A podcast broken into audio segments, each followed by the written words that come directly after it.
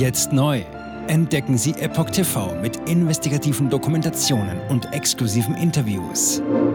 EpochTV.de Willkommen zum Epoch Times Podcast mit dem Thema Resolutionsantrag im EU-Parlament.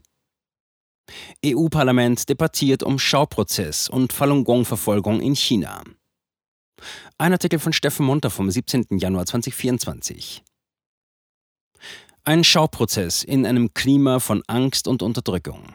Ein Berliner kämpft für die Freilassung seines Vaters in China. Sein Schicksal hängt, wie das von Millionen anderer Falun Gong-Praktizierender, tagtäglich am seidenen Faden. Nun diskutieren die Abgeordneten im Europäischen Parlament in Straßburg über das Thema.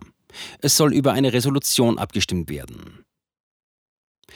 Der einfache Teebauer Yuan De Ding aus einem Dorf mit dem nahezu unaussprechlichen Namen Yanqiachuang nahe der ostchinesischen Hafenstadt Jichao. Verschleppt, verschwunden und schon längst vergessen wäre Herr Ding, wenn nicht sein Sohn Le Bin im fernen Berlin immer wieder und vehement an das Schicksal seines verhafteten und nun auch verurteilten Vaters erinnern würde. MDEP Gala fordert zum Handeln auf. Kürzlich bekam Lebin Ding Unterstützung durch den EU-Abgeordneten Michael Gala. Der CDU-Politiker verlinkte den Fall auf X und forderte konkrete Schritte von der EU-Kommission, namentlich von Kommissionspräsidentin Ursula von der Leyen, CDU. Zitat die aktuelle Welle von Schauprozessen darf nicht unbemerkt bleiben. Die KPC-Strukturen sollten sich darüber im Klaren sein, dass sie auch nach chinesischem Recht Menschen ohne rechtliche Grundlage verfolgen. Wir sollten die Täter bestrafen, indem wir Visa verweigern und ihre Vermögenswerte im Ausland beschlagnahmen. Ed von der Leyen.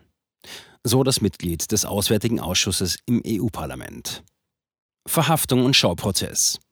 Yuan De Ding wurde gemeinsam mit seiner Frau am Vormittag des 12. Mai 2023 beim Arbeiten auf der kleinen Teeplantage der Familie wegen ihres Glaubens festgenommen. Anschließend wurde das Haus durchsucht, wo man Falun Gong Bücher und Flugblätter fand. Während die Behörden seine Frau aufgrund internationaler Aufmerksamkeit auf den Fall unter inoffiziellen Hausarrest gestellt hatten, brachten die Beamten der Kommunistischen Partei Chinas KPC ihren Ehemann in Untersuchungshaft. Gegen Ding, der Opfer einer Verhaftungswelle geworden war, die mindestens 70 chinesische Bürger betraf, die Falun Gong praktizieren, wurde am 28. November ein Schauprozess abgehalten. Nach Angaben seines Sohnes Le Bin Ding, der seit elf Jahren in Deutschland lebt, hatte die Familie keine offizielle Information oder Unterlagen über den Prozessbeginn oder gar eine Einladung dazu bekommen. Erst über andere Wege hatten Quellen die Familie über den Prozess informiert. Das Urteil wurde nach dem Prozess jedoch noch nicht verkündet.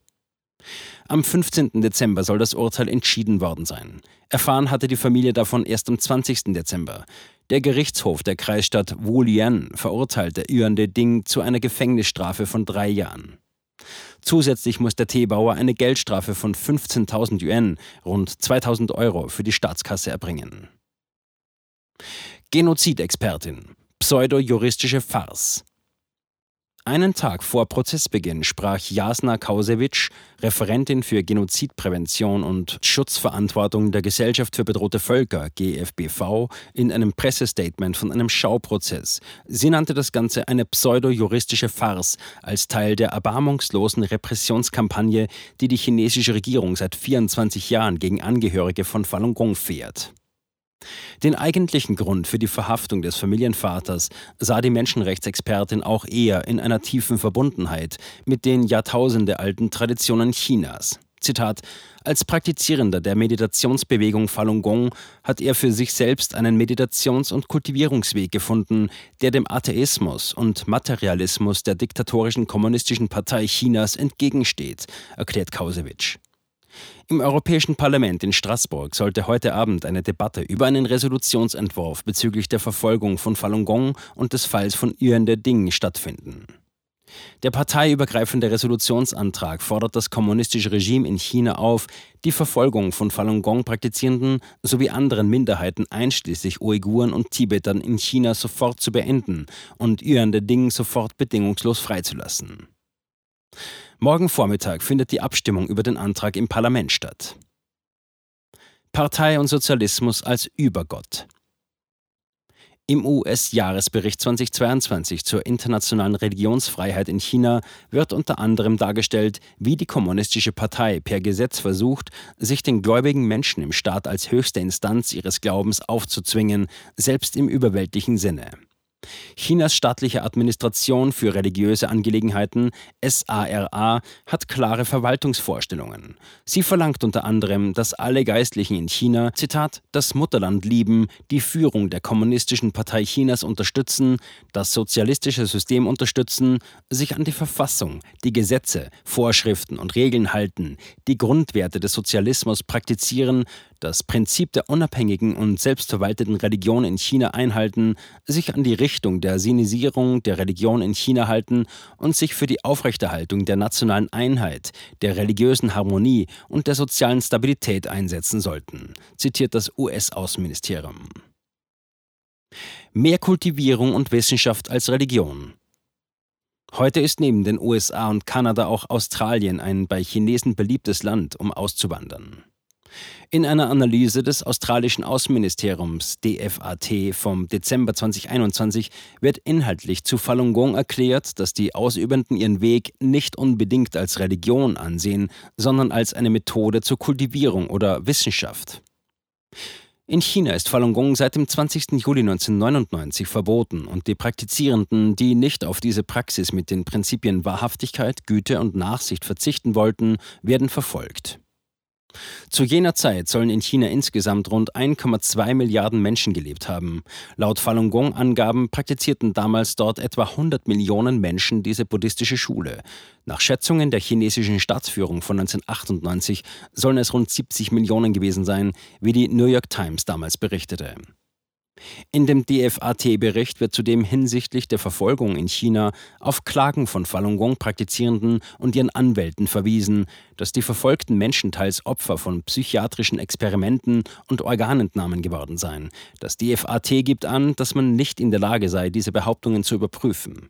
Man sei jedoch im Mai 2020 nach der Veröffentlichung des Berichts des Londoner China-Tribunals zur Organentnahme mit den Vorsitzenden des Tribunals Sir Geoffrey Nice, QC, zusammengekommen, um die Ergebnisse weiter zu erörtern.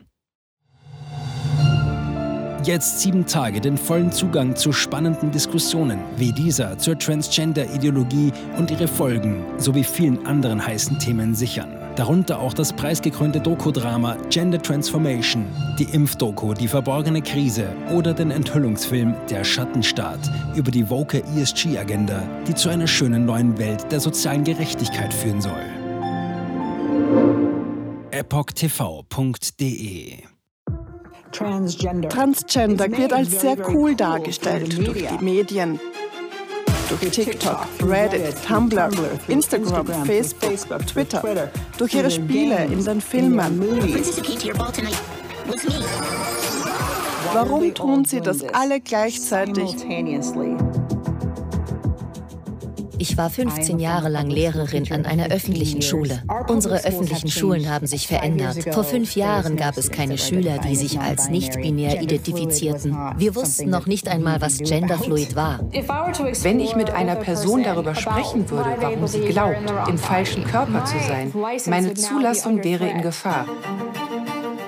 Ich sagte der Therapeutin, ich könnte vielleicht transgender sein, wüsste es nicht genau und bräuchte Hilfe. Er bestätigte mich sofort. Sie bestätigte sofort, dass ich eine Transgender-Frau bin. Diesen Kindern werden gleich nach der ersten Sitzung Pubertätsblocker verschrieben oder sie werden einfach durch die Operationen gejagt. Und dann habe ich mich schlecht gefühlt, müde und erschöpft. Ich fühlte, meine Mutter sagte, ich war kreidebleich. In fast allen Lebensbereichen meines Lebens war ich einfach nicht mehr funktionstüchtig. Ich erfuhr, dass ich nur noch zwei Wochen zu leben hatte. Meine Tochter hatte Schmerzen. Sie weinte, konnte nicht schlafen, sich nicht konzentrieren, nachdem sie diese Hormone einnahm. Die Behauptung, dass Pubertätsblocker reversibel sind, ist eine Lüge. Sie hemmen tatsächlich die Entwicklung. Ärzte werden nicht den Mut haben, sich zu äußern. Nur wenige von uns tun es. Denn wenn sie einer sehr großen medizinischen Organisation angehören, wäre ihr Arbeitsplatz in Gefahr. Es ist eine Industrie im Wert von 1,5 Milliarden Dollar allein für chirurgische Eingriffe. Es handelt sich um eine politische Agenda, die umgesetzt wird. Und Kinder sind hier Versuchspersonen. Wenn man in diesem Land nach etwas suchen will, muss man dem Geld folgen. Denn es wird einem immer die Wahrheit sagen.